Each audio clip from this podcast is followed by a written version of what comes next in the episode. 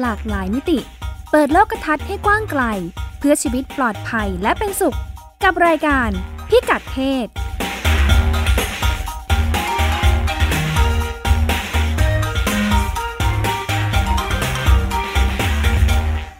ต้อนรับคุณผู้ฟังเข้าสู่รายการพิกัดเพศนะคะดำเนินรายการโดยดิฉันนัชดาธราภาค รายการของเรารับฟังได้ทาง w w w t h a i p b s r a d i o c o m นะคะ รายการก็จะ ออนไลน์ ครั้งแรกตอน 8 ถึง9นาฬิกาทุกวันจันทร์ หลังจากนั้นฟังย้อนหลังได้ทุกตอนนอกจากเว็บไซต์แล้วก็ติดตามวิทยุออนไลน์ของไทย PBS ได้ทางแอปพลิเคชัน และแฟนเพจไทย PBS Radio นะคะ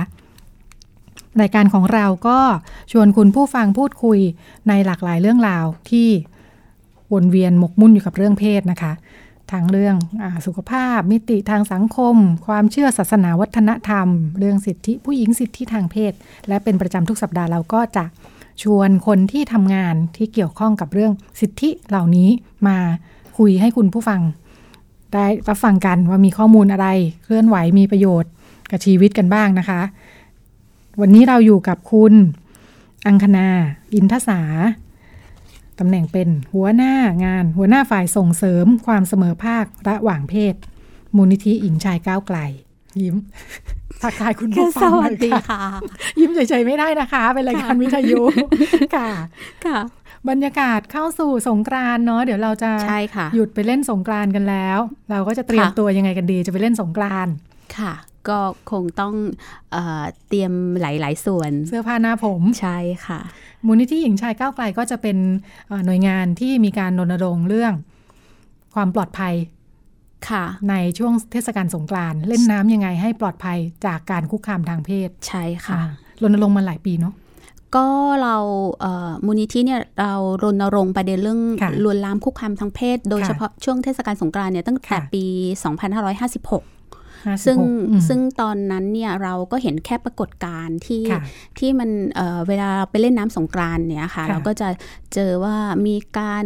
เออตอนนั้นเนี่ยยังมีการค่ะใช้แป้งค่ะแตะแก้มมีเอ่อโบกรถมอเตอร์ไซค์ของค่ะน้องผู้หญิงให้อืมเอ่อดื่มเหล้าอืมหรืออะไรประมาณค่ะอย่างเงี้ยแล้วค่ะก็ลุกลามไป อวัยวะส่วนอื่นๆอืมซึ่งซึ่งตอนนั้นเนี่ยเราก็เลยลองรณรงค์ในค่ะเรื่องประเด็นนี้กับสังคมดู ซึ่งค่ะตอนนั้นเนี่ยเราก็ลองไปทำงานกับทางเอ่อบ้านการจนาพิเศษกด้วยอืมค่ะแล้วก็มีการเก็บข้อมูลสถานการณ์ปัญหา ซึ่งก็อืมได้ได้เห็นว่าเอ่อ ไปเก็บข้อมูลในค่ะในปีแรกๆเนี่ยเก็บข้อมูลกับกลุ่มผู้ชายอืมซึ่งเป็นเด็กวัยรุ่นหรืออะไรค่ะอย่างเงี้ยค่ะเขาค่ะเขาก็บอกว่าเขาก็มีบางส่วนเนี่ยก็เอ่อมีการใช้พฤติกรรมแบบนี้กับอืมกับเอ่อผู้หญิงหรือค่ะอะไรอย่างเงี้ยค่ะในช่วงค่ะเทศกาลสงกรานต์มันก็อืมมีผู้ชายแต่ก็มีผู้ชายอยู่กลุ่มหนึ่งที่ค่ะมองว่าเออเรื่องแบบเนี้ยมันเป็นเรื่องที่มัน เออเขาก็ไม่อยากเออเขาก็เหมือนว่าเขาก็รู้สึกเหมือนกัน แต่ว่าค่ะไม่รู้ว่าจะออกมาพูดหรือว่าค่ะเออยังไงอย่างเงี้ยค่ะค่ะ อันนี้ก็เป็นประเด็นปีแรก ๆ ที่ค่ะที่เรารณรงค์กับกลุ่มผู้ชายให้ให้ค่ะเห็นว่าการลวนลามคุกคามทางเพศเนี่ยมันเป็นเรื่องที่มันไม่ใช่เรื่องปกติของค่ะของเทศกาลแล้วล่ะ แต่อืมว่ามันเป็นเรื่องที่หลาย ๆ คนเนี่ยเห็นปัญหาค่ะอะไรอย่างเงี้ยค่ะ อันนี้ค่ะก็เป็นเป็นประเด็นแรกค่ะๆปีแรก ๆ ที่มูลนิธิออกมาค่ะพูดอย่างเงี้ยค่ะอืม สถานการณ์มันหนักขึ้นไหมหรือว่าแนวโน้มเป็นยังไงในช่วงที่ผ่านมา ช่วงปีล่าสุดอย่างค่ะอย่างปี 2560 ที่ที่ค่ะที่ผ่านมาเราก็เอ่อเราลองลองเก็บข้อมูลสถานการณ์ค่ะดูนะคะว่าสถานการณ์ปัญหาเรื่องการรุนรามคุกคามทางเพศเนี่ยเป็นยังไงบ้างค่ะล่าสุดปี 2560 เนี่ยเราก็ลองทำแบบสำรวจค่ะเอ่อกลุ่มผู้หญิงที่มีอายุประมาณ 10-40 ปีเนี่ยค่ะจำนวนร้อย1,650 ชุดค่ะ ซึ่งเอ่อประเด็นที่เราเห็นจากจากเอ่อแบบสอบถามเนี่ยค่ะค่ะเราก็จะพบว่าเอ่อมีเอ่อผู้หญิงที่ไปเล่นน้ำสงกรานต์เนี่ยค่ะเอ่อที่ผ่านมาเนี่ยก็อยู่ประมาณ 1,200 คน แล้วก็มีอยู่อีกกลุ่มหนึ่งเกือบเกือบ 400 หรือ 500 คนเนี่ยเขาค่ะบอกว่าเอ่อที่ผ่านมาเขาไม่เล่นน้ำสงกรานต์อืมเอ๊ะ เราก็ ถามต่อว่าเอ๊ะแล้วค่ะทำไมค่ะ400 กว่าคนเนี่ยไม่ค่ะไม่ไปเล่นน้ำสงกรานต์ค่ะเอ่อปรากฏว่าคำตอบที่ได้จากการเก็บแบบสอบถามก็พบว่าเอ่อกลุ่มน้องที่เจอ 400 กว่ารายเนี่ยค่ะเขาถูกเอ่อตอนที่ไปเล่นน้ำสงกรานต์เขาถูกลวนลามแล้วก็ค่ะคุกคามทางเพศช่วงอืมเทศกาลสงกรานต์ค่ะมันนำไปสู่การทำให้เขาไม่อยากจะไปเล่นน้ำสงกรานต์ค่ะในในปีต่อๆมาอะไรอย่างเงี้ยค่ะค่ะ ซึ่งอันเนี้ยในในแบบสอบถามเองมันก็จะเห็นว่ารูปแบบของค่ะการเอ่อลวนลามที่กลุ่มน้องๆเจอค่ะเนี่ยค่ะเป็นยังไงบ้างอืมมันก็พบว่าเอ่อค่ะมาตั้งแต่เรื่องของการแตะอังค่ะเอ่อรูปหน้าอะไรอย่างเงี้ยค่ะค่ะค่ะแล้วก็นำไปสู่การเอ่อลวนลามในอค่ะวัยวะร่างกายอื่น ๆ ของผู้หญิงค่ะรวมไปถึงการเอ่อ ล้วงถึงอวัยวะที่ค่ะที่เป็นของผู้หญิงเลยค่ะแบบนี้ก็มีอืมอย่างเงี้ยค่ะค่ะอันเนี้ยก็เป็นค่ะสถานการณ์ที่ที่พบว่าผู้หญิงจำนวนหนึ่งเนี่ยถูกอืมกระทำความแรงจริง ๆ จากค่ะช่วงเทศกาลสงกรานต์ค่ะ อืมค่ะค่ะเอ่อรณรงค์มาตลอดเนาะปีนี้มีอะไรที่เป็นความแปลกใหม่ในช่วงหลายปีที่ผ่านมาในแง่ของการทำงานของเอ่เราอปีนี้เนี่ยเราค่ะเอ่อรณรงค์ เอ่อเพื่อที่จะทำให้สังคมไม่ได้เห็นปัญหาที่ค่ะที่มากขึ้น แล้วก็ที่ผ่านมาเนี่ยเราก็เอ่อ พูดเนาะแล้วก็พยายามที่จะทำงานกับหลาย ๆ ส่วน โดยเฉพาะกลไกหน่วยงานภาครัฐนะคะค่ะซึ่งเอ่อเรามองว่าการแก้ปัญหาที่เอ่อมันมีกระแสเรื่องของการรณรงค์ เพื่อค่ะที่จะบอกว่าผู้หญิงไม่ควรจะแต่งตัวโป๊อ๋อเราแต่งตัวไงดีเนี่ยไปเที่ยวสงกรานต์เนี่ยอ่าควรอืมควรจะแต่งค่ะตัวมิดชิดอะไรค่ะประมาณอย่างเงี้ยค่ะในในการออกไปเล่นน้ำสงกรานต์ซึ่งค่ะอันเนี้ยเป็นเป็นการออกมารณรงค์ของหน่วยงานภาครัฐที่ค่ะที่ที่บอก หรือว่าค่ะประชาสัมพันธ์ใช่ไหมค่ะคะซึ่ง ซึ่งประเด็นนี้เนี่ยเรามองว่าจริง ๆ จากสถานการณ์ปัญหาที่ค่ะที่เราพบเนี่ยค่ะจากแบบสอบถามที่เราดำเนินการเก็บมาโดยตลอดเนี่ยค่ะเราก็พบว่าผู้หญิงส่วนใหญ่เนี่ยไม่ได้ไม่ได้แต่งตัวที่ล่อแหลมค่ะคนที่ประสบปัญหาถูกลวนลามนะใช่ค่ะค่ะคนที่อืมไปเล่นหรือว่าค่ะเก็บแบบสอบถามเนี่ยเขาก็เอ่อส่วนใหญ่ไม่ได้มีการแต่งตัวค่ะที่ยั่วยวนค่ะไปอย่างเงี้ยค่ะค่ะเอ่อกรณีนอกจากนั้นเนี่ยเราก็ยังมีกรณีเคสคุณป้าอายุค่ะสัก 60ค่ะ ไปเล่นน้ำสงกรารในในกรุงเทพนี่แหละค่ะค่ะกับลูกๆก็อืมจะถูก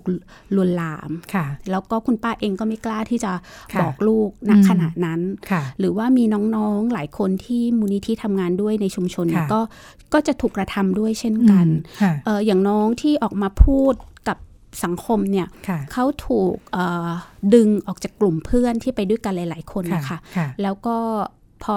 ถูกดึงไปก็ค่ะจะมีกลุ่มผู้ชายที่เข้ามากระทำค่ะเขาค่ะซึ่งตอนนั้นเนี่ยเพื่อนเพื่อนเพื่อนเขาก็ตกใจแล้วก็อืมไม่ค่ะรู้หายไปไหนกันอย่างเงี้ยค่ะค่ะอันเนี้ยค่ะมันก็เลยทำให้น้องน้องผู้หญิงคนเนี้ยเขารู้สึกว่าเขาก็กลัวกับสถานการณ์แบบนี้ค่ะเอ่อการการที่ออกมาพูดหรือว่าบอกว่าเอ้ยเนี่ยผู้หญิงต้องค่ะต้องเออแต่งตัวมิดชิดค่ะเอ่อหรือ เพราะว่ามันจะไม่ไปยั่วยวนหรือว่ายั่วยุความค่ะต้องการทางเพศค่ะของผู้ค่ะชายค่ะประเด็นนี้เนี่ยเรามองว่าการการมองประเด็นเรื่องนี้เนี่ยมันมันอาจจะไม่ได้เป็นการออกมารณรงค์ของภาครัฐที่ตรงจุดค่ะกับการแก้ปัญหา เพราะว่าค่ะเรามองว่าประเด็นการ ลวนลามหรือว่าการข่มขืนหรือว่าการทำอนาจารเนี่ยถ้าจากงานของมูลนิธิเราพบว่าผู้หญิงส่วนใหญ่เนี่ยไม่ได้มีการยั่วยุหรือว่าค่ะยั่วยวนด้วยการแต่งกายค่ะเอ่อหรือว่าผู้หญิงที่ถูกข่มขืนจากการทำงานของมูลนิธิเราพบว่าน้องเด็ก ๆ อายุสักขวบสองขวบนี่ก็ถูกข่มค่ะขืนจากคนอืมในครอบครัวค่ะจากคนค่ะที่เขาไว้ใจอย่างนี้ยค่ะค่ะ มันไม่ได้มีการแต่งตัวล่อแหลมหรือคุณยายอายุค่ะ80 ถูกข่มขืนค่ะอันเนี้ยค่ะมัน เรามองว่าการออกมารณรงค์แบบนี้มันมันเป็นมายาคติที่อืมที่มันอาจจะหล่อหลอมค่ะในสังคมเนี่ยมานาน แล้วค่ะมันทำให้เอ่อเวลาผู้หญิงที่ถูกกระทำทางเพศเหล่านี้เนี่ยค่ะมันไปโยนความผิดให้กับค่ะการแต่งตัวซึ่งซึ่งวิธีการโยน หรือว่าตั้งคำถามแบบนี้เรามองค่ะว่ามันมันเป็นการโทษ อีกฝั่งก็คือค่ะผู้หญิงฝั่งเดียวค่ะการแก้ปัญหามันจะแก้อย่างไรให้ในส่วนของมองในส่วนของผู้ที่กระทำก็คือผู้ชายเราไม่ได้เราไม่ได้รณรงค์ว่าผู้ชายทุกคนนะคะ เพราะว่าผู้ชายบางบางบางคนหรือว่าบางส่วนเนี่ยเขาก็มองว่าเขาเคารพในเนื้อตัวค่ะร่างกายของอีกฝั่งหนึ่งค่ะแต่ก็ยังมีอีกกลุ่มหนึ่งเช่นกันที่ยังยังใช้โอกาส แล้วก็ค่ะถือว่าวันเทศกาลสงกรานต์เป็นวันค่ะฟรีเดย์ค่ะ จะจับอืมจะล้วงค่ะจะอะไรกับใครก็ได้ค่ะอะไรอย่างเงี้ยแล้วมันก็เป็นเป็นเรื่องที่ไม่ไม่ไม่ไม่ได้ผิดอะไรอย่างเงี้ยค่ะค่ะซึ่งค่ะซึ่งการการรณรงค์หรือว่าการแก้ปัญหาที่เรื่องการแต่งกายเรามองว่ามันไม่ได้เป็นการแก้ที่ต้นเหตุ การแก้ที่ต้นเหตุต้องรณรงค์ หรือว่าสร้างความตระหนักให้กับผู้ที่กระทำมากกว่าอืมค่ะค่ะ อย่างนี้ทำไม่ได้ ไม่ได้แน่นอนแล้วก็เรามองว่าการลวนลามหรือว่าการอนาจารในสังคมเนี่ยมันมีกฎหมาย ในเรื่องของการดำเนินการทั้งอาญาแล้วก็แพ่งเนี่ยชัดเจนนะคะ ที่ผ่านมามันเคยถูกใช้ยังไงบ้างคือก็จาก สถานการณ์การเก็บข้อมูลเนี่ยเราพบว่ามีผู้หญิงหนึ่งในสี่คนเท่านั้นที่กล้าที่จะไปดำเนินการแจ้งความ เมื่อตัวเองถูกลวนลามในช่วงเทศกาลสงกรานต์ซึ่งนั่นหมายความว่ามีผู้หญิงจำนวนมากอะค่ะ ที่ที่ถูกกระทำแล้วก็เก็บเรื่องไว้เหมือนคุณป้า ที่ไปกับลูกสาวลูกชายอย่างเงี้ยค่ะ เพราะว่าเขาก็รู้สึกว่าเวลาเราถูกหรือว่าผู้หญิงถูกกระทำแบบนี้เขาจะโทษที่ตัวเอง แล้วสังคมเองส่วนใหญ่ที่มองประเด็นเรื่องเพศเนี่ยใช่ตั้งคำถามไม่ระวังตัว นุ่งสั้นสายเดียวไปที่เปรียวไหมหรือคำถามมากมาย มันทำให้ผู้หญิงหลายคนเนี่ยไม่ไม่กล้าที่จะลุกขึ้นมา ที่จะ โปรเทคหรือว่าดำเนินการแจ้งความ อันนี้มันมันเป็นมายาคติที่ที่สังคมเองจะต้องเข้าใจในเรื่องเพศเออในขณะเดียวกันโครงสร้างทางสังคมเองก็ยังให้อิสระกับผู้ชาย แต่ว่าผู้หญิงเองก็ยังมีกรอบที่ที่ต้องเดินตามใช่ไหมคะ ถ้าถ้าผู้หญิงเออไปผิดกรอบไปกลางคืนกับมืดหรืออะไรอย่างเงี้ยเมื่อถูกกระทำก็จะถูกตั้งคำถามโดยทันที อันนี้เนี่ยเรามองว่า การแก้ปัญหามันอาจจะต้องต้องดูสถานการณ์ แล้วก็เปลี่ยนทัศนคติมายาคติบางอย่างเนี่ยไป เพื่อที่จะทำให้ผู้หญิงหรือว่าคนที่ถูกกระทำตอนนี้มันอาจจะไม่ใช่แค่ผู้หญิงอย่างเดียวละ มีทุกเพศทุกวัยแล้วก็พบว่ามีน้องผู้ชายหลายคนก็ถูกกระทำด้วยเช่นกัน ได้ลุกขึ้นมา เพื่อที่จะบอกถึงปัญหาที่มันเกิดขึ้นอย่างนี้ค่ะค่ะตกลงเราจะปฏิบัติตัวยังไงกันดีเนี่ยสงกรานนี้ก็คงต้อง เคารพในเนื้อตัวและร่างกายของอีกฝั่งหนึ่งเช่นกัน อันนี้เป็นประเด็นที่เรามองว่าเราไม่สามารถที่จะไปลวนลามหรือว่าคุกคามทางเพศอีกฝั่งหนึ่งได้ ไม่ไม่ว่าจะหญิงหรือชายใช่ไหมคะอันนี้เป็นเป็นสิทธิ์ที่ที่ทุกคนต้องต้องตระหนัก แล้วก็ไม่ฉวยโอกาสในช่วงเทศกาลสงกรานต์แบบนี้มองว่าเป็นเรื่องที่ ทำได้ แล้วก็เข้าใจว่าในเงื่อนไขของกฎหมายเองเนี่ยมันมันมีอยู่ แล้วก็สิ่งหนึ่งที่มูลนิธิพยายามทำก็คือว่ามันจะทำยังไงให้ผู้หญิง หรือว่าคนที่ถูกกระทำอะค่ะ กล้าแล้วก็ดำเนินการแจ้งความกับผู้ที่กระทำเขาอย่างเงี้ยค่ะ อันนี้ก็จะทำให้ปัญหาเรื่องนี้มันน่าจะคลี่คลายได้ในระดับหนึ่งนะคะดูเหมือนมีความร่วมมือที่จะทำให้สิทธิตรงนี้ได้รับการปกป้องมากขึ้น คือเรามองว่าการรณรงค์อย่างเดียวเนี่ยมันอาจจะไม่ได้แก้ปัญหาทั้งหมด แต่ว่ามันจะทำยังไงให้เกิดกลไก ในเรื่องของการแก้ปัญหา โดยเฉพาะในพื้นที่เล่นน้ำที่มันต้องปลอดภัยกับทุกเพศทุกวัยอะค่ะ ทุกเพศทุกวัยที่ไปเล่นน้ำไม่มีใครอยากจะไปแบบถูกกระทำใช่ไหมคะ แล้วก็กลไกนี้เราพยายามที่จะเข้าไปในส่วนของกลไกที่เกี่ยวข้องอย่างเช่น กระทรวงการพัฒนาสังคม และความมั่นคงของมนุษย์ กระทรวงมหาดไทยในส่วนของกระทรวงพอมเนี่ยเขาก็จะมีกลไกที่เป็นบ้านพักเด็ก มีศูนย์ปฏิบัติการเรื่องความรุนแรงในในทุกจังหวัดใช่ไหมคะ กระทรวงมหาดไทยเนี่ยมีอพปรมีอาสาสมัครทุกพื้นที่อยู่แล้วเนาะทุกพื้นที่นะคะในส่วนของตำรวจเอง ท่านก็จะดูแลรักษาความสงบในเรื่องเรื่องเรื่องความปลอดภัย ตอนช่วงสงกรานต์เขาก็ต้องทำงานเข้มงวดกันอยู่แล้วเนาะใช่ค่ะ แล้วก็อีกส่วนหนึ่งเนี่ยเราก็มองว่าเราพยายามทำงานกับพื้นที่ในกรุงเทพมหานคร กรุงเทพมหานครก็เป็นอีกส่วนหนึ่งที่มีพื้นที่เล่นน้ำแล้วก็ จะทำยังไงให้ในส่วนของกลไกเหล่านี้คะมีจุดรับเรื่องราวร้องทุกข์ในพื้นที่ที่เล่นน้ำเมื่อมีการประชาสัมพันธ์ เมื่อมีการเกิดเหตุแบบแบบนี้เกิดขึ้นแล้วเนี่ย คนที่ไปเล่นน้ำเพศใดก็ตามที่ถูกกระทำเนี่ยเขาสามารถที่จะใช้กลไกเหล่านี้ในการที่จะบอกในการที่จะร้องเรียนหรือว่าดำเนินการตามความต้องการของเขาได้ น่าจะสะดวกขึ้นดีดีจากนั้นไม่งั้นโอ้โหไม่รู้พอโดนลวนลามทีเสร็จแล้วต้องไปไหนต้องบอกใครยังไงใช่ค่ะ ซึ่งอันนี้เนี่ยทางมหาไทยหรือว่า ไม่ใช่แค่กรุงเทพมหานครนะคะทางทางกลไกเหล่านี้เราก็อยากจะผลักให้ทุกทุกจังหวัดที่มีเรื่องของพื้นที่เล่นน้ำเนี่ยได้มีกลไกเหล่านี้ แล้วมันมันจะทำได้จริงกลไกเหล่านี้จะจะจะมีประสิทธิภาพและมีประสิทธิผลเนี่ยค่ะเอ่อคนที่ไปเล่นน้ำเนี่ยค่ะเอ่อต้องต้องลองในค่ะการที่จะเมื่อเกิดเหตุอะค่ะค่ะไปใช้กลไกแล้วก็ค่ะเอ่อขยับขยื่นมันจะค่ะทำให้กลไกเหล่านี้เนี่ยเกิด ประค่ะสิทธิภาพและประสิทธิผลมากขึ้นกับการอืมค่ะแก้ปัญหาค่ะตอนนี้เอ่อรูปธรรมมันจะเป็นยังไงคะ เราได้คุยถึงขั้นว่าอ่ารู้ว่าในพื้นที่เล่นน้ำจะต้องมี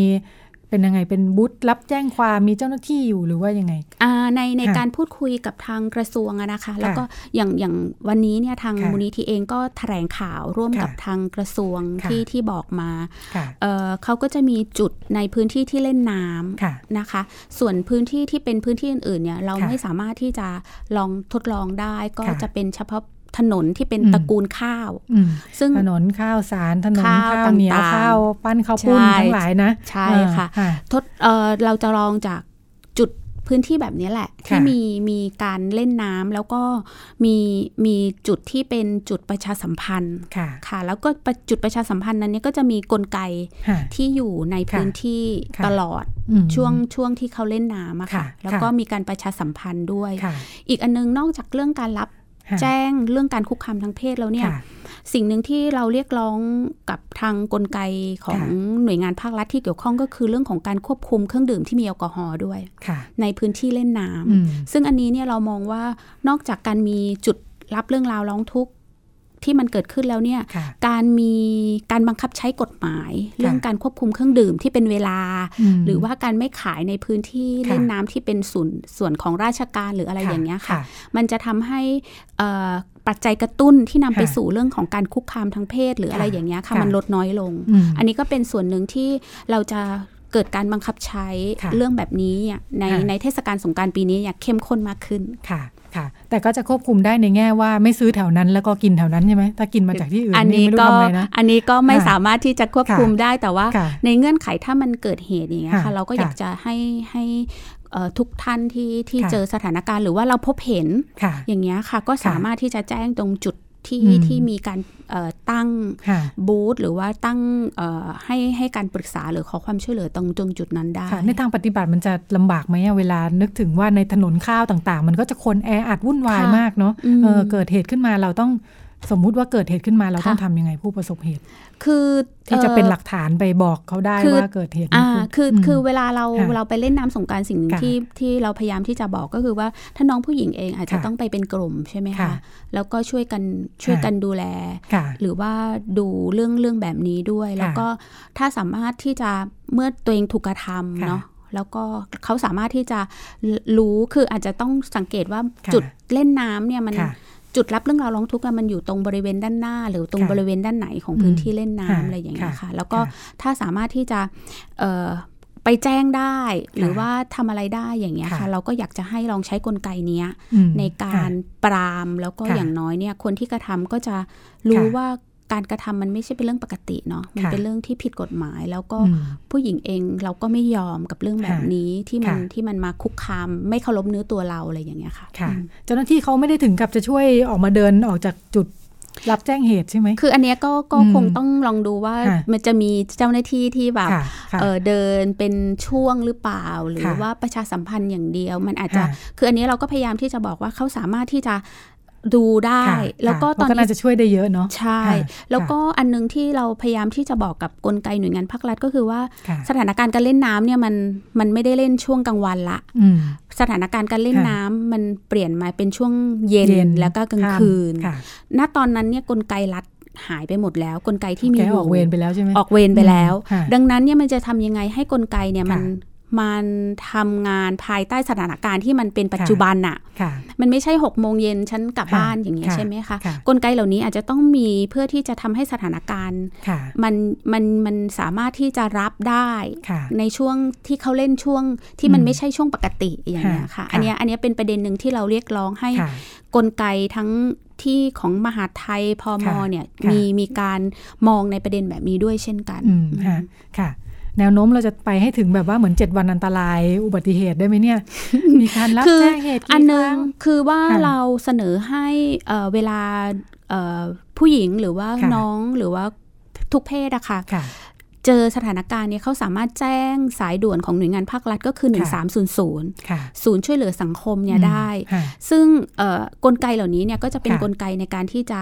จะรับแจ้งแล้วก็ค่ะ1300 เองเขาก็จะเอ่อรับ ในการดู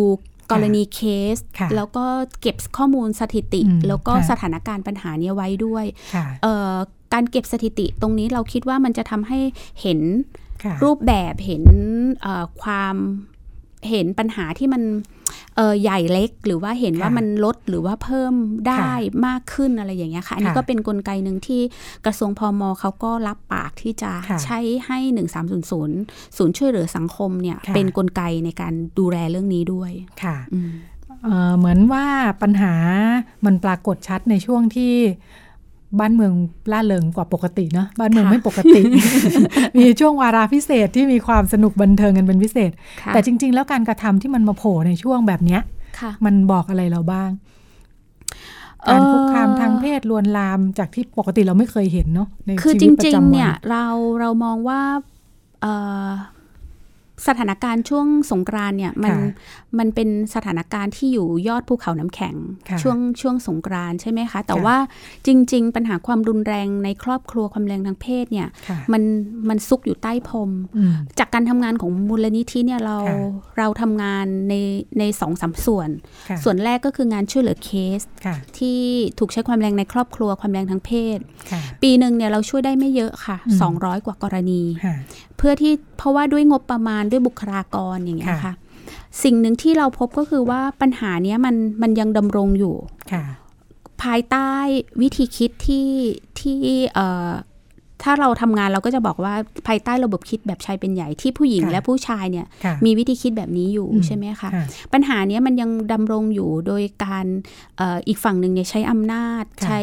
ใช้กำลังอะไรอย่างเงี้ยค่ะ ทุบตีหรือว่าบังคับข่มขืนอีกฝั่งหนึ่งค่ะยังมีอยู่แล้วก็จากสถานการณ์ของมูลนิธิเนี่ย200กว่ากรณี แต่ว่าถ้ามองในส่วนของศูนย์พึ่งได้เนี่ยเอ่อมี ผู้หญิงที่แล้วก็เด็กที่ประสบปัญหาเนี่ยประมาณ 3-4หมื่นรายต่อปีอืมค่ะเฉพาะของกระทรวงสาธารณสุขกระทรวงสาธารณสุขนะคะค่ะไม่รวมของหน่วยงานอื่นๆค่ะซึ่งเราพบว่าสถานการณ์แบบนี้เนี่ยมันยังมีและยังค่ะดำรงอยู่ค่ะภายใต้ระบบคิดที่เอ่อผู้ชายรู้มองว่าค่ะเขาสามารถที่จะเอ่อกระทำอะไรก็ได้กับอีกฝั่งหนึ่งค่ะอย่างเงี้ยค่ะ โดยเฉพาะเพศที่ที่เป็นเพศหญิงหรือว่าอืม เอ่อเพศที่เอออาจจะรู้สึกว่ารู้สึกอ่อนแอกว่าหรืออะไรอย่างเงี้ยนะคะค่ะอันเนี้ยสถานการณ์ภายใต้เอ่อช่วงสงกรานต์กับปัญหาความแรงเนี่ย เรามองว่ามันเกิดมาจากรากหรือวิธีคิดเดียวกันค่ะไม่ไม่ต่างกันอืมค่ะซึ่งซึ่งการการมีวิธีคิดแบบนี้มันนำไปสู่เรื่องของการใช้ความรุนแรงค่ะตามปรากฏ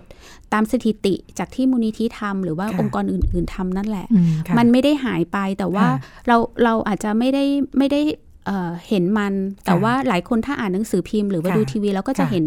ข่าวอืมเห็นในทีวี เห็นอะไรค่ะอย่างเงี้ยเป็นประจำค่ะวิธีคิดเนี้ยไม่ต่างกันกับอืมเรื่องเรื่องเทศกาลสงกรานต์ค่ะรูปแบบของการกระทำความรุนแรง มันเริ่มมาจากการคุกคามค่ะและลวนลามทางเพศอืมแบบนี้ละค่ะค่ะ แล้วก็ระดับมันก็จะ เพิ่มขึ้นเรื่อย ๆ จนไปถึงค่ะการข่มขืนกระทำชำเรากับค่ะอีกฝั่งหนึ่งอืมค่ะอันนี้เป็นจุดเริ่มต้นของค่ะการเอ่อคุกคามทางเพศผู้หญิงที่ค่ะที่เป็นเพศที่ถูกกระทำมากที่สุดอะนะคะอืมค่ะอืมค่ะ หลายคนอาจจะไม่รู้ว่าทางเอ่อมูลนิธิหญิงชายก้าวไกลรับเรื่องร้องเรียนใช่ลัษณะนี้ค่ะด้วยเอ่อเราเรารับเรื่องยังไงครับทางโทรศัพท์หรือว่าเอ่อเรามีมีช่องทางโทรศัพท์ยังไงในการค่ะที่จะโทรมาขอคำปรึกษา ขอความเออขอคำปรึกษาทั้งด้านกฎหมายค่ะค่ะแล้วก็มีน้องนักสังคมสงเคราะห์ในการที่จะเอ่อให้คำปรึกษาในในเรื่องเรื่องความรุนแรงในครอบครัว แล้วก็ความรุนแรงทางเพศค่ะอย่างเงี้ยค่ะค่ะแล้วก็เอ่อเมื่อขอคำปรึกษาแล้วเนี่ย ส่วนหนึ่งมูลนิธิก็พยายามที่จะดำเนินการช่วยเหลือทางด้านค่ะกฎหมายด้วยอืมก็จะมีทนายความอาสาสมัครที่มาช่วยในเรื่องแบบนี้ค่ะแล้วก็สิ่งหนึ่งที่มูลนิธิทำก็คือว่าเราเน้นเรื่องของการ empowerment เรื่องการค่ะเสริมพลังกับกลุ่มค่ะผู้หญิงค่ะเหล่านี้อืมให้เขาเอ่อลุกขึ้นมาแก้ปัญหาที่ที่เขาดำรงอยู่ดำ ที่เป็นอยู่นะคะค่ะแล้วก็นำไปสู่สิ่งหนึ่งที่เราทำก็คือว่าเขาสามารถที่จะบอกเล่าประสบการณ์ค่ะของตัวเขากับค่ะกับกลุ่มกับคนในชุมชนกับบางคนเนี่ยสามารถที่จะบอกสิ่งที่ตัวเองถูกกระทำอะค่ะกับสาธารณชนในช่วงเทศกาลต่างๆ ได้ในช่วงวันที่ที่สำคัญหรือว่าอะไรอย่างเงี้ยได้ ก็จะมีผู้หญิง ส่วนหนึ่งเนี่ยลุกขึ้นมาบอกว่าเขาถูกกระทำแบบไหน แล้วเขาต้องการให้ใคร หรือว่ากลไกรัฐเป็นอย่างไร อันนี้ก็เป็นเป็นส่วนที่มูลนิธิทำในเรื่องของการทำงานทั้งใช้เครื่องมือก็คือกฎหมายที่มีอยู่ช่วยผู้หญิง แล้วก็ เสริมพลังข้างในให้ผู้หญิงลุกขึ้นมาเพื่อที่จะแก้ปัญหานั้นค่ะ วิธีการคืออะไรคะ เวลาพูดถึงว่าเป็นกระบวนการ empowerment เสริมพลังค่ะ คืออนอกจากการให้คำปรึกษาแล้วเนี่ยเราเราจะมีน้องนักสังคมน้องพี่ๆทนายเนี่ยไปเป็นเพื่อนที่ศาลไปเป็นเพื่อนที่สอนอมีกระบวนการทำกลุ่มเพื่อนช่วยเพื่อน ซึ่งกระบวนการกลุ่มเพื่อนช่วยเพื่อน ก็จะเป็นกระบวนการที่เอาผู้หญิงที่เขาเคยผ่านประสบการณ์ในแต่ละเรื่องอะค่ะมาพูดคุยมาท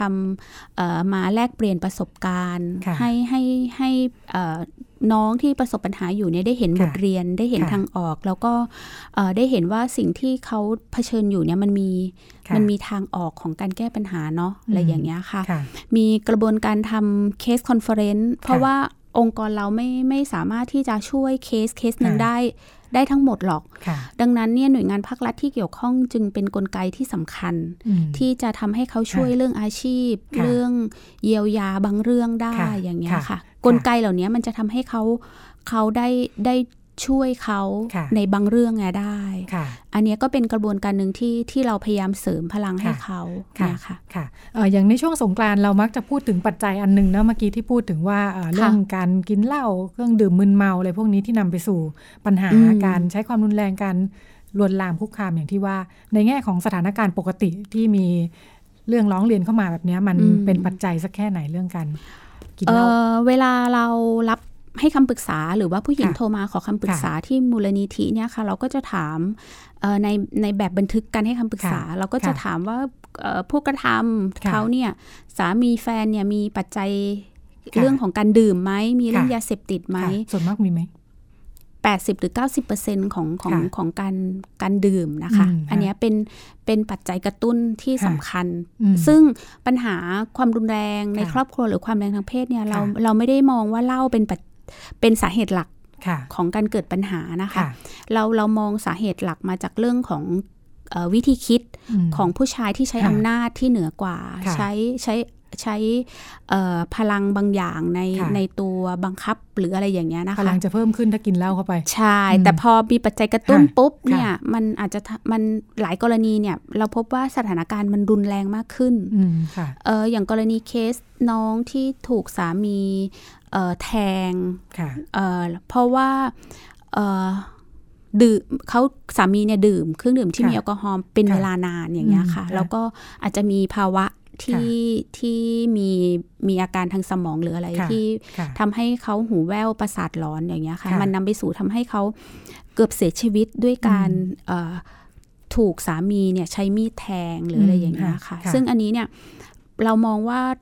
สถานการณ์มันจะรุนแรงและเลวร้ายมากขึ้น เมื่อมีปัจจัยกระตุ้นเหล่านี้ แล้วก็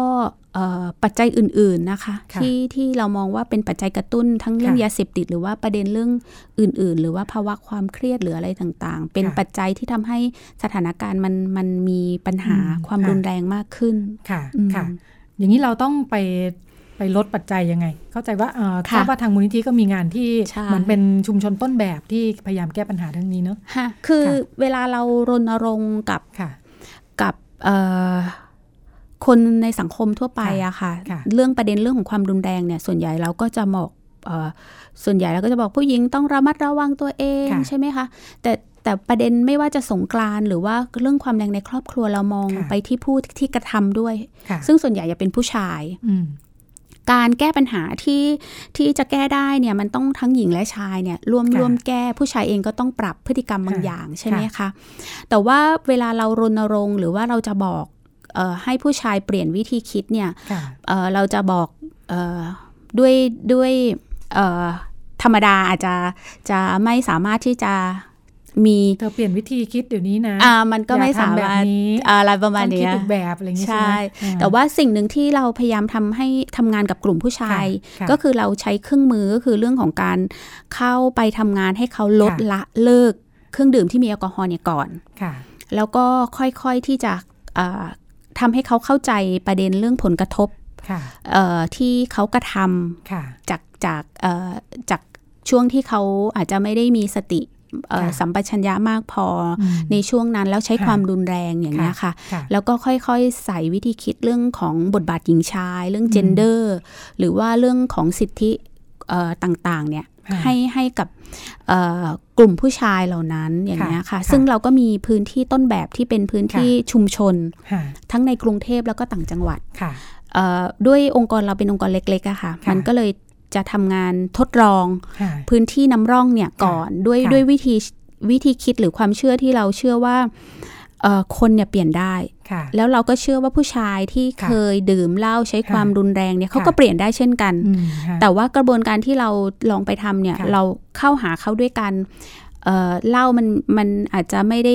มีประโยชน์นะคะ ลองค่ะอะไรอย่างเงี้ยค่ะค่ะ มีกระบวนการทำทำงานกับเขาค่ะผ่านกระบวนการทำค่ายครอบครัวอืมผ่านกระบวนการประชุมกลุ่มค่ะทำให้เขาเห็นปัญหาในหลาย ๆ มุมอย่างเงี้ยค่ะค่ะสุดท้ายเขาจะตัดสินใจเองว่าค่ะสิ่งที่เขาเป็นอยู่เนี่ยมันค่ะมันมันเกิดผลกระทบกับลูกกับเมียกับคนค่ะในครอบครัวอย่างไรค่ะแล้วหลังจากนั้นความสมัครใจเรามองว่ามันจะยั่งยืนมากกว่าการค่ะไปบังคับ เนี่ยค่ะค่ะ ก็จะมีกลุ่มผู้ชายในพื้นที่ชุมชนน้ำร่องที่เราค่ะไปทำเนี่ยค่ะเอ่อค่อยๆที่จะเข้าใจปัญหาอืมแล้วก็เอ่อค่อยๆที่จะเปลี่ยนวิธีคิดค่ะ ของเขาแล้วก็ค่ะนำไปสู่การเปลี่ยนพฤติกรรมการลดละเลิกเครื่องดื่มที่มีแอลกอฮอล์ค่ะแล้วก็ความรุนแรงในครอบครัวอืมตามมาค่ะพอจะมีบุคคลต้นแบบเล่าให้ฟังไหมคะ เพราะค่ะฟังดูไม่ใช่เรื่องง่ายทั้งสองอย่างเนอะคือหนึ่งจะให้แกลดเหล้าค่ะเลิกเหล้าสองอืมจะต้องเข้าใจเรื่องบทบาควาทมผู้คิดหญิงผู้ชายเออออะไรอย่างเงี้ยมันคืต้องอทำยังไงบ้างเนี่ยเอ่อมูลนิธิทำงานค่ะเรื่องการเปลี่ยนพฤติกรรม ผู้กระทำความรุนแรงในครอบครัวค่ะโดยเฉพาะผู้ชายเนี่ยเอ่อไม่ใช่ปีสองปีอืมบางค่ะบางบางบางคนเนี่ยหลายค่ะปีค่ะเอ่อ บางพื้นที่ชุมชนน้ำร่องเนี่ยเข้าปีที่ 10อืมของการทำงานค่ะเอ่อกรณีพี่คนหนึ่งที่อำนาจเจริญค่ะค่ะ อันนี้เป็นพื้นที่ชุมชนน้ำร่องค่ะที่เขาทำงานเรื่องความรุนแรงค่ะพี่คนนี้เขาก็เป็นผู้ชายที่ รู้สึกตอนที่ยังไม่ได้แต่งงานนะคะค่ะมองว่าผู้หญิงอะเป็นขนมหวานอืมแล้วก็ด้วยตัวเองเป็นเหมือนโฟร์แมนที่ค่ะทำงานแล้วก็มีรายได้ เขาก็จะมีความสัมพันธ์ค่ะกับผู้หญิงแล้วแล้วก็ก็หลายตา โอ้เยอะอืมเยอะค่ะแยะมากค่ะมายค่ะนะคะ แล้วก็วันหนึ่งที่เขาแต่งงานเนี่ยก็ยังมีพฤติกรรมแบบนั้นอยู่อืมฮะแล้วก็เอ่อการการมีรายได้มีเงินมากพอมันอาจจะไม่ไม่ได้อยู่กับครอบครัว เพราะเขาใช้จ่ายกับการกินและดื่มใช่ไหมคะค่ะแล้วก็คิดว่าผู้หญิงเป็นขนมหวานก็ปล่อยไปเรื่อยเออมีความสัมพันธ์ไปเรื่อย ผู้หญิงบางคนก็เสียใจผูกค่ะผูกคอตายก็มีค่ะนะคะอืมจากจาก เอ่อความความสัมพันธ์ที่ค่ะที่พี่คนนี้มีค่ะพี่คนนี้เขาก็เอ่อใช้ชีวิตอยู่ช่วงหนึ่งเกิดปัญหาเศรษฐกิจก็ต้องค่ะกลับบ้านที่ต่างค่ะจังหวัดอืมช่วงที่กลับบ้านเนี่ยเขาค่ะก็เข้าไปช่วยงานกำนัน ซึ่งค่ะกำนันชื่อกำนันรัตนานะคะอืมพี่คนนี้เขาก็ค่ะไปเหมือนอาศัยขับรถค่ะให้อย่างเงี้ยค่ะ การขับรถมันทำให้เขาเห็นเห็นมิติปัญหา แต่ก็อาจจะยังไม่ได้เข้าใจปัญหามันมากมายนะคะค่ะ เป็นช่วงที่มูลนิธิลงไปพอดี เราก็ลองไปชวนค่ะอ่าลองไปชวนมันมีงานวิจัยที่มูลนิธิทำเรื่องค่ะเรื่องเหล้าเป็นปัจจัยกระตุ้นอย่างพี่เงี้คนยนี้เขากินเหล้าเยอะเหรอคะทั้งเหล้าและก็มีความสัมพันธ์กับผู้หญิงมากหน้าอืมหลายตาค่ะซึ่งค่ะตอนนั้นเนี่ยแกก็มองว่าโอเคเข้าร่วมก็ได้ค่ะเพราะว่ามันมีรายได้จากการค่ะเข้าร่วมเป็นบางอ๋อครั้งค่ะอย่างเงี้ยค่ะเอ่อจากการค่อยๆ เข้าร่วมเนี่ยมันทำค่ะให้แกค่อย ๆ ได้เห็นปัญหาค่ะซึ่งมันใช้เวลาพอสมควรนะคะค่ะกับการเห็นปัญหาเรื่องค่ะความรุนแรงจากสิ่งที่ที่ตัวเองเคยทำค่ะผ่านผ่านสิ่งที่เข้ากระบวนการอบรมหรือเคสที่ค่ะที่ได้แลกเปลี่ยนอย่างเงี้ยค่ะค่ะค่ะมันนำไปสู่การทำให้เขาเห็นว่าสิ่งที่ตัวเองทำเนี่ยมันไปกระทบกับใครบ้างอะค่ะแล้วผู้หญิงจะรู้สึกยังไงลูกจะเป็นแบบไหนอย่างเงี้ยค่ะค่ะเขาก็ค่อยๆ ลดละเลิกเหล่า แล้วก็ค่อยๆเอ่อเปลี่ยนวิธีคิดแบบนี้ไปค่ะเอ่อพี่พี่คนนี้เขาก็พอเปลี่ยนได้แล้วเนี่ยเขาก็เอ่อไปลองชวนผู้ชายอื่นค่ะๆทำเอ่อเรื่องของการลดเหล้าอย่างเงี้ยดูอย่างเงี้ยค่ะค่ะก็จะมีผู้ชายในหมู่บ้านที่อืมที่บ้านคำกลางเนี่ยค่ะเป็นหมู่บ้านต้นแบบที่เราค่ะที่เราทำค่ะก็จะมีผู้ชายหลายคนก็ ไม่ไม่เชื่อหรือว่าไม่ค่ะไม่อยากจะเข้าร่วม เพราะว่าค่ะมันเป็นเรื่องที่เป็นเป็นเรื่องสิทธิของเขาเนาะค่ะอะไรประมาณอย่างเงี้ยค่ะค่ะเขาก็โอเคเข้าประชุมกลุ่มลองลองพูดคุยกับปัญหาที่มันเกิดขึ้นดูค่ะเอ่อสิ่งที่มันเกิดขึ้นก็คือว่ามันเกิด เอ่อเกิดการเปลี่ยนแปลงจากหนึ่งคนค่ะที่พี่คนนี้แหละค่ะแกชื่อพี่พรณรงค์เนี่ยก็ค่อยๆ เปลี่ยนค่ะจากหนึ่งเป็นสองอย่างเงี้ยค่ะค่ะค่ะไอ้กระบวนการนี้มันต้องอาศัยเวลาพอสมควรเพื่อค่ะทำให้เขาเข้าใจค่ะสิ่งที่มันเกิดขึ้นค่ะอืมค่ะ กินเขากินเหล้ากันขนาดไหนที่จะมองว่าเป็นปัญหาแล้วก็อ่ามันต้องทำยังไงแก้ปัญหานี่คือต้องหยุดกินโดยสิ้นเชิงคือหรือว่ายังไงอาจจะค่อยคือช่วงแรกค่ะๆเราคงไม่ได้สามารถบังคับ ที่ค่ะจะแบบหยุดค่ะได้ทันทีเขาก็จะค่อยลดปริมาณการดื่มเนี่ยลงอย่างเงี้ยค่ะ แล้วก็วันหนึ่งที่เขาพร้อมกับการเอ่อจะเลิกค่ะด้วยตัวของเขาเองเนี่ยค่ะเขาก็จะมีมีเอ่อมีประเด็นที่เขาค่ะเขาเห็นว่าเออเนี่ยเขาเขาไม่สักเขาไม่อยากกินแล้วหรือว่าค่ะอย่างกรณีพี่ที่บางกอกน้อยเนี่ยค่ะเขาเขาก็เข้าร่วมการทำงานกับมูลนิธิเนี่ยสักประมาณสี่สี่ปีห้าปีค่ะปีที่ห้าเนี่ยมาเลิกเอ่อ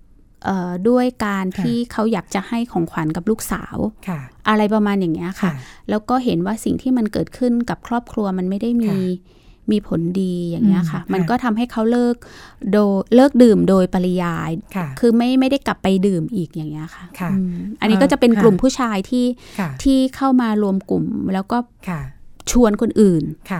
ค่ะค่ะ อย่างปัญหาเข้ามาเรื่องการด้วยกินเหล้านี่เราเออมันมันทุกกรณีมันเชื่อมโยงกับการใช้ความรุนแรงในครอบครัวไหมเออเราเรามองว่าเหล้าเป็นปัจจัยกระตุ้นที่ทำให้ค่ะสถานการณ์มันรุนแรงไม่แล้วใช่ไม่ใช่ทุกคนที่กินเหล้าแล้วจะมีปัญหานี้ใช่ใช่ไหมค่ะกลุ่มแต่ที่ว่าเข้ามาทำงานกับเรา หลักค่ะๆบางส่วนก็ไม่ได้ดื่มเหล้าแต่ก็ใช้ความรุนแรงค่ะกับ ค่ะกับเอ่อคนในครอบครัวกับภรรยาค่ะดังนั้นเนี่ยถ้ากรณีเคสไหนที่ที่ดื่มเหล้าเนี่ยค่ะเราเราก็จะพยายามทำเรื่องเรื่องเหล้าเนี่ยแหละก่อนค่ะเข้าไปค่ะเป็นเครื่องมือในการอืมทำงานกับเขา แล้วก็ค่ะค่อยๆเอ่อเข้าไปหนุนเสริมเรื่องวิธีคิดอื่น ๆ ให้เขาค่ะ อย่างเงี้ยค่ะ เข้าใจเรื่องเรื่องเออผลกระทบเข้าใจเรื่องเออ กฎหมายรวมไปถึงกฎหมาย ซึ่งค่ะปัจจุบันมันมีอยู่นะคะค่ะเรื่องค่ะเรื่องพรบคุ้มครองผู้ถูกกระทำด้วยความรุนแรงในครอบครัว ซึ่งค่ะเป็นกฎหมายที่เอ่อมันไม่สามารถที่จะเอ่อ ใครหรือทำร้ายใครได้ในครอบครัวอะไรอย่างค่ะประมาณอย่างเงี้ยค่ะซึ่งอันนี้เนี่ยเขาก็จะได้เข้าใจค่ะทั้งกฎหมายเรื่องผลกระทบ แล้วค่ะก็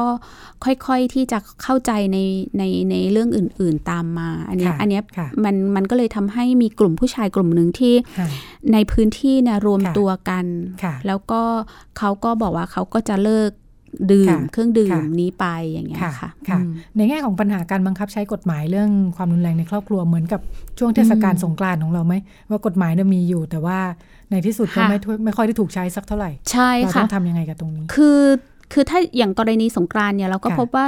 มันมีกฎหมายเรื่องกฎหมายค่ะอาญากฎหมายแพ่งเรื่องค่ะเรื่องคุกคามทางเพศอยู่ค่ะใช่ไหมคะ แต่ว่าปัญหาก็คือว่าเวลามีกฎหมายทั้งสองตัวทั้ง ค่ะคุ้มครองผู้ถูกกระทำด้วยความรุนแรงในครอบครัวเนี่ยผู้ที่ถูกกระทำส่วนใหญ่ไม่ค่ะไม่ค่อยเข้าไปใช้ค่ะกลไกนี้ค่ะก็คือไม่เข้าไปแจ้งความนั่นแหละค่ะซึ่งการไม่เข้าไปแจ้งความนั่นหมายถึงว่าเขาก็มีทัศนคติ คือถ้าเป็นเรื่องครอบครัวเขาก็มองว่าเรื่องเนี้ยมันเป็นเรื่อง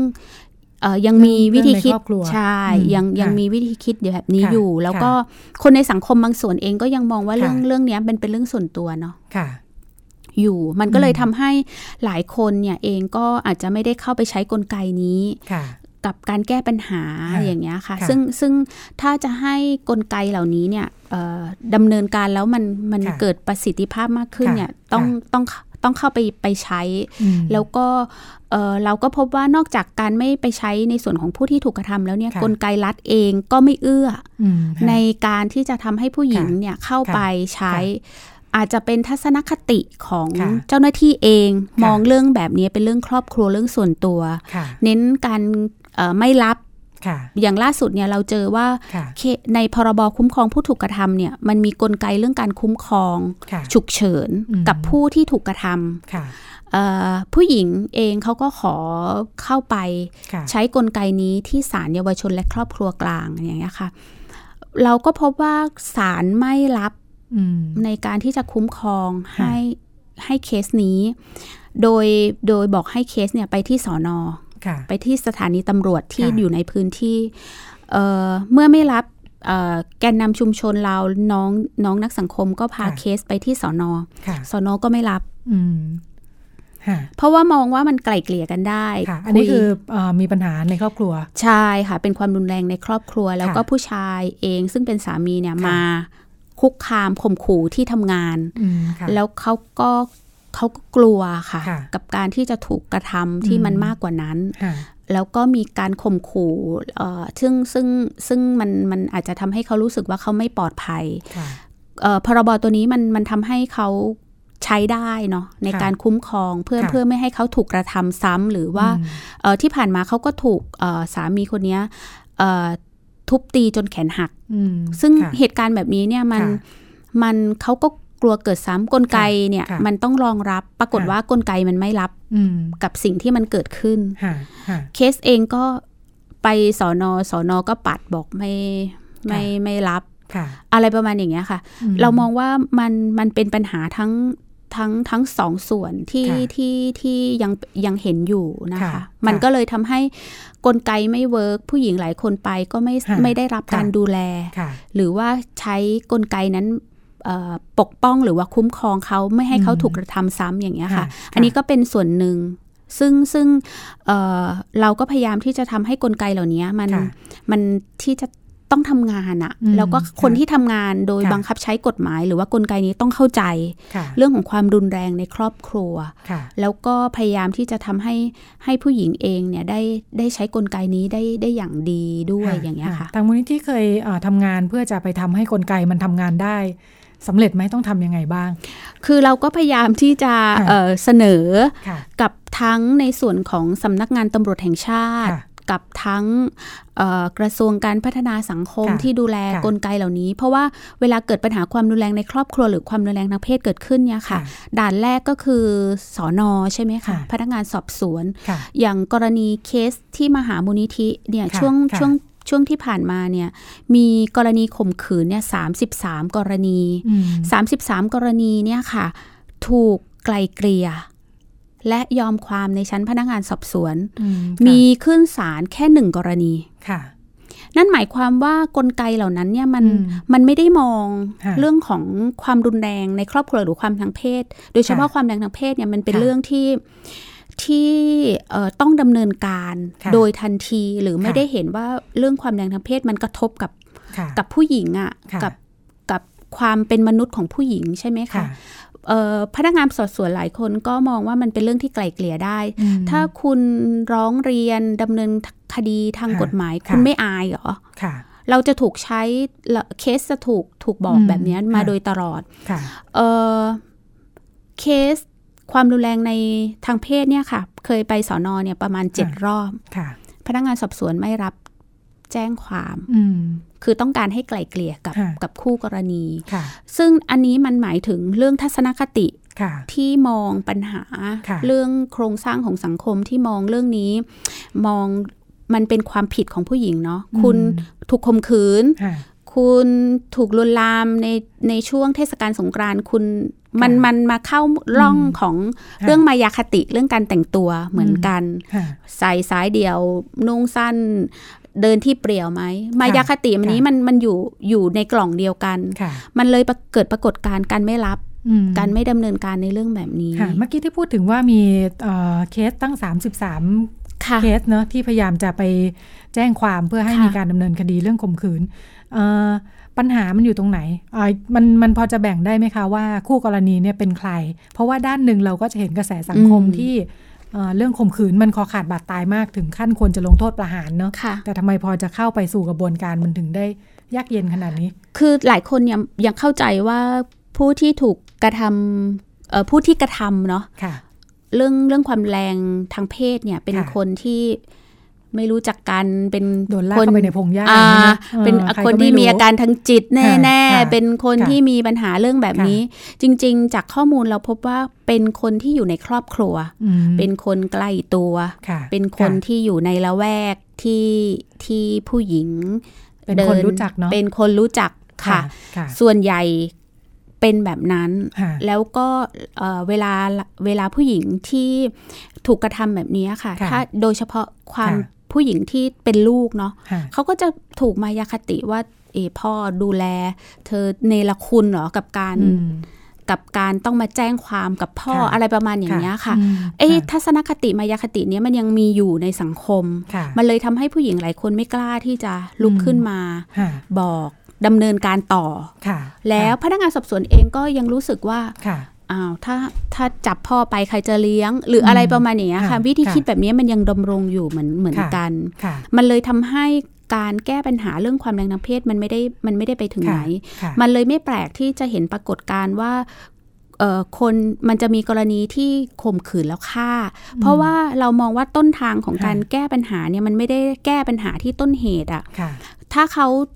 คนนั้นเนี่ยผู้ที่กระทำความแรงทางเพศเนี่ยเขาต้องได้รับเอ่อ การปรับพฤติกรรมค่ะ ta- ตามกฎหมายค่ะมันไม่ใช่การปรับพฤติกรรมโดยการจ่ายตังค์อืมแล้วจบถูกไหมคะค่ะเรื่องแบบนี้มันต้องแก้ที่ค่ะที่วิธีคิดค่ะหรือที่พฤติกรรม ซึ่งค่ะอันนี้เนี่ยกลไกชั้นชั้นแรก ๆ มันไม่ได้ค่ะดำเนินการค่ะประกอบกับมายาคติที่มันมันมีกับค่ะผู้หญิงค่ะเอ่อแล้วก็ตั้งคำถามกับผู้หญิง หรือว่าโทษที่ผู้หญิงเนี่ยมันทำให้ผู้หญิงเองหลายคนค่ะไม่กล้าที่จะลุกค่ะขึ้นมา เราพบว่าน้องหลายคนเนี่ย ไม่บอกคนในครอบครัวค่ะว่าเขาถูกข่มขืนอืมเอ่อเอกสารต่างๆ ส่งมาที่ค่ะมูลนิธิ อันนี้ค่ะในกรณีที่เขาเขาถูกคนที่ไม่รู้จักกันนะคะค่ะกระทำเพราะว่าเขารู้สึกว่าถ้าที่บ้านรับค่ะรับรู้เนี่ยเขาเขาไม่สามารถที่จะอยู่ในชุมชนหรือว่าในครอบครัวได้ค่ะอันเนี้ยมันก็เลยทำให้ผู้หญิงเหมือนหตัวลาเอยงคทำนอะไรผิดเนาะใช่จริง ๆ แล้วเป็นเรื่องที่ไม่ได้ทำผิด ใช่ค่ะอ่ามัมันมันก็เลยทำให้ผู้หญิงหลายคนรู้สึกว่า เขาไม่มีทางออกกับการแก้ค่ะการค่ะกับการการมองของคนในสังคมแบบนี้อย่างเงี้ยค่ะ มันก็เลยทำให้ผู้หญิงหลายคนเออไม่กล้าที่จะอืมเดินเนินการต่อหรือค่ะเราก็ยังพบครอบครัวบางครอบครัวที่ยังรู้สึกว่าเวลาน้องผู้หญิงถูกกระทำแบบนี้จากคนค่ะในครอบครัวค่ะเขาก็รู้สึกอับอายอืมค่ะโทษผู้หญิงหรือทำร้ายน้องค่ะที่ถูกกระค่ะทำอย่างเงี้ยค่ะค่ะอันนี้มันเอ่อปัญหาแบบนี้ยังดำรงอยู่อืมค่ะในค่ะสังคมภายค่ะใต้วิธีคิดที่ที่บอกว่าทั้งเอ่อ วิธีคิดแบบชายเป็นใหญ่ ซึ่งวิธีคิดแบบชายเป็นใหญ่มัน มันมีทั้งผู้หญิงและผู้ชายที่มีวิธีคิดนี้อืมเหมือนกันค่ะอย่างเงี้ยค่ะค่ะ มันมันก็เลยทำให้เกิดปราแม้กฏแต่ผู้ถูกการกระณ์ทำเองก็คิดแบบนี้ใช่ไหมใช่อืมใช่ค่ะค่ะ ผู้หญิงเองก็ยังรู้สึกว่าต้องต้องอดทนต้องค่ะอะไรอย่างนี้อยู่ใช่ไหมค่ะคะค่ะหรือว่าเวลาความแรงทางเพศเองเขาก็ต้องรู้สึกว่า เอ๊ะหรือว่าเขาผิดเขาอืมเขาไม่ดีใช่ไหมค่ะหรืออะไรอย่างเงี้ยค่ะค่ะก็ก็ยัตั้งงคำถามตัวเองอัตโนมัติเนอะ แบบนั้นไปอืมอันนี้ก็ยังค่ะยังเป็นวิธีคิดที่ค่ะที่ทำให้เอ่อการลุกขึ้นมาของผู้หญิงเองค่ะมันค่ะมันก็ยังมีน้อยกับเรื่องค่ะเรื่องการออกมาพูดแบบนี้ใช่ไหมค่ะคะค่ะแต่ก็ยังมีผู้หญิงหลายคนค่ะที่เราทำทำงานด้วยมีน้องค่ะจากมหาวิทยาลัยที่ค่ะถูกข่มขืนค่ะจากเพื่อนเนี่ยลุกขึ้นมาบอก แล้วค่ะไม่ปิดหน้าปิดตาค่ะ มีผู้หญิงหลายคนที่ถูกใช้ความรุนแรง แล้วก็บอกว่าเนี่ยฉันถูกใช้ความรุนแรงนะค่ะไม่ปิดหน้าและปิดตาอืมแล้วพร้อมที่จะบอกค่ะค่ะสิ่งที่ตัวเองถูกกระทำค่ะให้คนในสังคมแล้วก็ค่ะเอ่อคนใน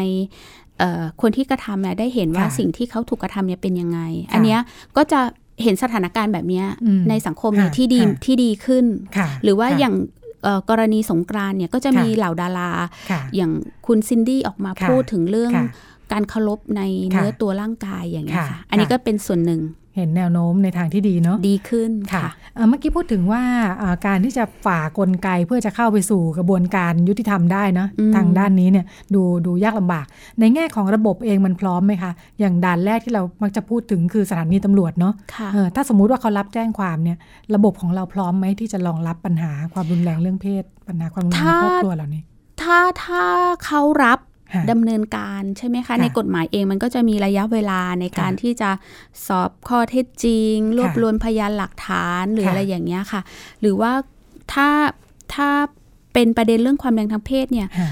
เราก็พบว่าผู้หญิงหลายคนนะไม่ไม่ไม่รู้ว่าเขาจะต้องค่ะเวลาถูกกระทำเนี่ยเขาต้องไปตรวจค่ะร่างกายหรืออะไรค่ะอย่างเงี้ยเก็บค่ะพยานหลักฐาน ผู้หญิงหลายคนก็ไม่รู้อืมเออมันก็เลยทำให้บางครั้งความแรงทางเพศมันค่ะ พยานหลักฐานมันเป็นปัจจัยค่ะหนึ่งเนาะอืมที่ค่ะที่ที่ช่วย แต่ว่าเรามองว่าถ้าถ้าไม่เวลาไม่นานมากเนี่ยค่ะค่ะกลไกค่ะเหล่านี้เขาก็พร้อมค่ะอันเนี้ยก็ก็จะช่วยในการการดูแลเรื่องแบบนี้ได้ค่ะเอ่อเมื่อผู้หญิงเข้าสู่กระบวนการเหล่านี้เนี่ยมันอาจจะมีกระบวนการที่ตามระยะเวลาของกฎหมายอะค่ะค่ะซึ่งอาจจะจะช้าบ้างแต่ก็ค่ะอยู่ภายใต้กฎหมาย แต่ว่าค่ะเรามองว่าถ้าเขาเดินตาม กลไกเหล่านี้ค่ะกลไกมันก็จะดำเนินการค่ะตามอืมตามที่ที่ค่ะทำอย่างเงี้ยค่ะค่ะไแสดงว่าอยู่ตัวระบบของเราขึ้นหมดแล้วเนาะ ค่ะเออเหลือแต่ทัศนคติของการใช่ปฏิบัติงานของสังคมที่จะใช่ทำให้กลไกมันเดินหน้าไปได้ ใช่ค่ะอืมแล้วก็คนทำงานในในส่วนค่ะของกลไกนี้ก็ต้องเข้าใจค่ะในเรื่องความรุนแรงที่มันค่ะเกิดขึ้นกับผู้หญิงด้วยค่ะเช่นกันมันจะทำอืมให้กลไกซึ่งมีอยู่เนี่ยมันเกิดการบังคับใช้ค่ะอย่างอย่างอย่างอย่างเอ่อปกป้องผู้หญิงได้จริงๆอะหรือว่าค่ะผู้ที่ถูกกระทำได้จริง ๆ เพราะว่าค่ะจริง ๆ ความแรงในใน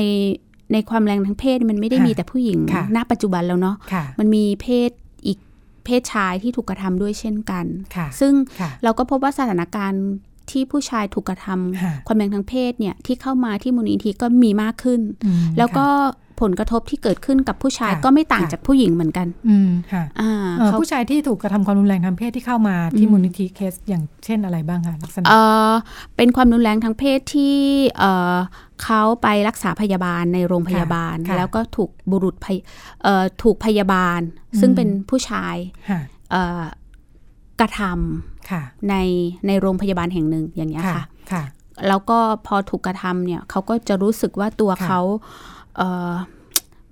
รู้สึกแย่ค่ะ รู้สึกอืมเขารู้สึกเขาถูกเอ่อเขาไม่สามารถที่จะมีความสัมพันธ์กับแฟนซึ่งเป็นผู้หญิงของเขาได้เขารู้สึกตัวเองค่ะเอ่อเหมือนว่าเปื้อนหรือว่าอืมเห็นคุณค่าข้างในของตัวเองอะลดลง ผู้ชายกับผู้หญิงถูกกระทำนี่ใครอาการหนักกว่ากันเนี่ยเออเราเห็นภาพในแง่มัความรู้สึกมันทั้งสองทั้งสองส่วนไม่ต่างกันไม่ต่างกันค่ะอืมค่ะ ซึ่งค่ะเอ่อ ผู้ชายท่านนี้เนี่ยก็พยายามที่จะฟื้นฟูข้างในค่ะต้องต้องพยายามทำให้เขาเห็นว่าการการถูกกระทำแบบนี้มันไม่ค่ะได้มี หรือว่ามันไม่ได้ลดคุณค่าข้างในของเขาอืมไปค่ะอะไรอย่างเงี้ยค่ะค่ะค่ะอันเนี้ยมันก็จะเห็นสถานการณ์แบบนี้ถ้าค่ะถ้าในเงื่อนไขของกลไกเราก็อยากจะให้ทั้งค่ะทั้งทั้งทั้งทั้งทั้งสองส่วนทั้งเพศที่เป็นหญิงและชายเนี่ยเข้าไปค่ะใช้กลไกเหล่านี้ค่ะค่ะอ่า ในการแก้ปัญหาค่ะเอ๊ะอย่างเรื่องร้องเรียนจากอ่าผู้ชายที่เข้ามาร้องเรียนที่มูลนิธินี่ถือเป็นเรื่องใหม่ไหมเมื่อก่อนน่าจะมีแต่ผู้หญิงไหมโดยเรา ก็ถือว่าเป็นเรื่องสมปกมติฐานอ่าเป็นเรื่องที่มีผู้ชายที่ที่ถูกกระทำค่ะเป็นเรื่องที่เพิ่มขึ้น แสดงว่าปรากฏการณ์ของการกระทำความรุนแรงทางเพศค่ะกับผู้ชายมันเป็นของใหม่หรือเพราะผู้ชายเพิ่งจะมาร้องเรียน ก็อาจจะเป็นพี่ผู้ชายอาจจะมาร้องเรียนค่ะนะคะ แต่ว่าถ้าเป็นองค์กรอื่นเราเราไม่แน่ใจไม่ว่าอ่าค่ะว่ามีค่ะมีสถานการณ์แบบนี้ไหมแต่ว่าค่ะช่วงช่วงสองสามปีที่ผ่านมาเนี่ยมีกลุ่มอืมผู้ชายที่ที่ค่ะออกมาแบบเนี้ยหรือว่าค่ะน้องผู้ชายที่เอ่อถูกเอ่อชวนไปที่ห้องค่ะแล้วก็ค่ะมอมยาอืมแล้วก็ค่ะเอิ่มถูกกระทำอะไรอย่างเงี้ยค่ะค่ะค่ะซึ่งอันเนี้ยก็เป็นสถานการณ์ที่ค่ะที่ที่เราเจอในในค่ะสังคมค่ะ ความรุนแรงเกิดขึ้นได้กับทุกเพศทุกวัยเลยนะคะใช่ค่ะค่ะอ่าเราจะเออ ขอกลับมาสรุปว่าตกลงสงกรานต์นี้ขค่ะอคู่มือจากผู้เชี่ยวชาญเราจะเที่ยวกันยังไงดีแล้วออกจากบ้านเราต้องเตรียมตัวยังไงบ้างคะคือคือเอ่อมูลนิธิเรามองว่าค่ะเอ่อการเที่ยวสงกรานต์ไม่ว่าจะพื้นเป็นพื้นที่คือสงกรานต์เนี่ยมันเป็นเป็นประเพณีและวัฒนธรรมที่ค่ะเอ่อ มันเป็นเรื่องที่ดีของสังคมนะคะค่ะค่ะมันเป็นเรื่องเป็นวันครอบครัวค่ะเป็นวันที่พูดถึงวัฒนธรรมที่ค่ะดีงาม เป็นค่ะเรื่องจิตวิญญาณข้างในค่ะที่เราจะดูแลกันอะไรอย่างเงี้ยค่ะค่ะการการเที่ยวสงกรานต์เนี่ยเอ่อเราอยากจะให้ทุกคนเที่ยวด้วยด้วยความปลอดภัยค่ะเอ่อเที่ยวด้วยปลอดภัยทุกเพศเนาะค่ะแล้วก็เอ่อมีเรื่องของการเคารพในเนื้อตัวร่างกายของกันและกันค่ะเคารพเอ่อ ส่วนอีกฝ่ายหนึ่งทั้งค่ะหญิงและชายค่ะที่ที่ต้องมีต่อกันอย่างนี้ยค่ะค่ะ มันมันมันจะทำให้การเที่ยวมันค่ะมันมันสามารถที่จะค่ะไม่เกิดปัญหาเรื่องอื่นค่ะๆได้ถ้าค่ะมองในเรื่องหลักของค่ะการเคารพค่ะกันค่ะเพราะว่ามันไม่ควรจะมีอีกฝ่ายเพศใดเพศหนึ่งอะค่ะต้องคอยระแวดระวังค่ะค่ะของของการเที่ยวในค่ะพื้นที่ ที่มันเป็นพื้นที่ที่มันต้องปลอดภัยสำหรับทุกคนอย่างเงี้ยค่ะ แล้วก็คาดหวังว่าอ่าหน่วยงานต่างๆ ที่เกี่ยวค่ะข้องจะเข้ามาช่วยทำให้ความปลอดภัยตรงนี้ เกิดขึ้นใช่ค่ะได้มากขึ้นเนาะหมดเวลาแล้วใช่ไหมคะจะได้จะได้จบเพื่อความมั่นใจ อ่า วันนี้เราก็ได้แนวทางสำหรับการเที่ยวสงกรานต์ซึ่งไม่มีคำแนะนำสำหรับคุณผู้หญิงนะคะ ว่าจะควรจะแต่งตัวยังไง หรือควรจะระวังตัวยังไง มีแต่คำ แนะนำสำหรับทุกคนที่ขอให้เคารพซึ่งกันและกันใช่ค่ะเพื่อให้เป็นสงสงกรานต์ที่สงบสุขใช่สงกรานต์แห่งสันติ เวลาหมดแล้ว วันนี้เราก็คุยกับคุณอังคณาอินทศานะคะ จากมูลนิธิหญิงชายก้าวไกลที่อ่ามีงานรณรงค์ประจำปี คือเรื่องสงกรานต์เนาะแล้วก็เดี๋ยวเราคงจะได้ ติดตามข่าวสารกันว่าพอเข้าสู่ช่วงเทศกาลสงกรานต์ของเราจริง เราจะปลอดภัยตามที่เราคาดหวังกันไว้ไหมนะคะ วันนี้เวลาหมดแล้วกลับมาพบกับรายการของเราได้ใหม่ วันสงกรานต์เราก็ไม่หยุดนะคะ สัปดาห์หน้าวันจันทร์วันจันทร์หน้าพบกันใหม่ทาง w w w t h a i p b s r a d i o c o m วันนี้ดิฉันรัชดาธราภาค และอ่าแขกรับเชิญคุณอังคณาลาคุณผู้ฟังไปก่อน สวัสดีค่ะค่ะ ติดตามรับฟังรายการย้อนหลังได้ที่เว็บไซต์และแอปพลิเคชันไทย PBS Radio ไทย PBS Radio วิทยุข่าวสารสาระ เพื่อสาธารณะและสังคม